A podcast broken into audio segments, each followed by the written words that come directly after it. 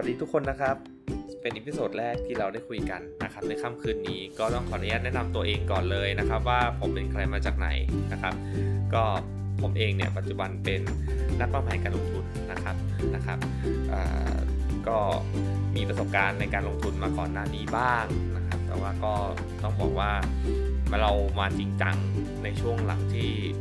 ที่เรามีโควิดเข้ามานะครับดังนั้นเนี่ย การลงทุนในส่วนใหญ่เนี่ยที่เข้าใจมาทั้งชีวิตของผมเนี่ยก็ต้องบอกว่าเป็นการลงทุนที่เป็นการเกิดจากการอยากเก็งกำไร อยากเห็นผลของเงินที่มันงอกเงย ซึ่งจะแตกต่างจากชีวิตหลังจากการเจอโควิด ในช่วงเวลา 2-3 ปีที่ผ่านมาเนาะ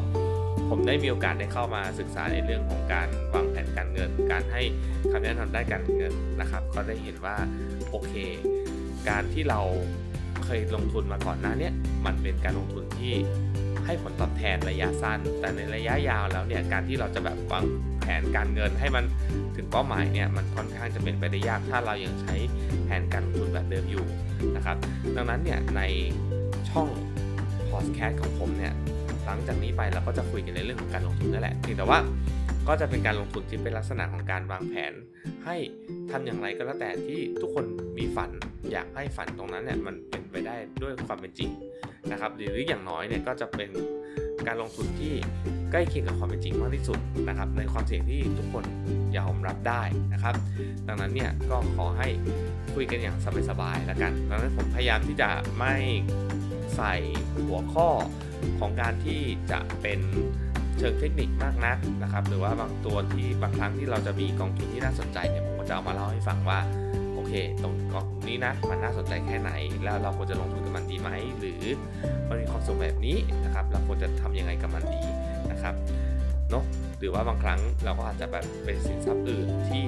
เราคิดว่ามันน่าจะสนใจนะเวลาเกิดมีอะไรที่ผมมีความรู้ไม่เพียงพอผมก็จะพยายามที่จะหาเกสมาคุย แต่อย่างไรก็ดีนะครับ ช่องของผมเนี่ยเวลาจะคุยเรื่องสินทรัพย์การลงทุนเนี่ย หลักๆเลยเนี่ยไม่พ้นเรื่องของกองทุนนะครับ เพราะว่าผมมองว่าการกองลงทุนในกองทุนเนี่ยมันเป็นการกระจายตัวหรือกระจายความเสี่ยงได้ค่อนข้างดีอยู่แล้วนะครับ แล้วก็เราก็ไม่ต้องไปจับสินทรัพย์ใดสินทรัพย์หนึ่งมากนัก เราก็มองเป็นลักษณะของกลุ่มของสินทรัพย์เลย มันก็จะง่ายกว่า และเราก็จะจัดพอร์ตง่ายนะครับดังนั้นเนี่ยมีหลักๆของผมก็จะพูดถึงเรื่องกองทุนแหละ ว่ากองทุนแต่ละตัวเป็นยังไงรวมถึงสภาวะส ภาวะตลาดในช่วงเวลานี้ที่เราคิดว่าเราควรจะต้องลงทุนไหมหรือว่าเราควรจะต้องทำอย่างไรกันดีนะครับ ถ้าฝากยังไงก็ฝากติดตามฝากฟอลโล่กันไว้นะครับ ผมจะพยายามเข้ามาพอดแคสต์ให้ได้อย่างน้อยอาทิตย์ละครั้งช่วงแรกอาจจะตะกากหน่อยนะครับ เพราะว่าก็อาจจะยังไม่เคยทำอะไรพวกนี้มาเลยนะครับ ก็ยังไงก็ฝากเป็นกำลังใจด้วยละกันนะครับ อย่างน้อยที่สุดก็ฟังกัน แล้วฝากคอมเมนต์หน่อยว่า มันควรจะต้องมีอะไรเพิ่มขึ้นหรือว่าควรจะมีอะไร จะต้องตัดออกบ้างนะครับ ผมยังไงก็พบกันใหม่ใน EP ถัดไปครับผม สวัสดีครับ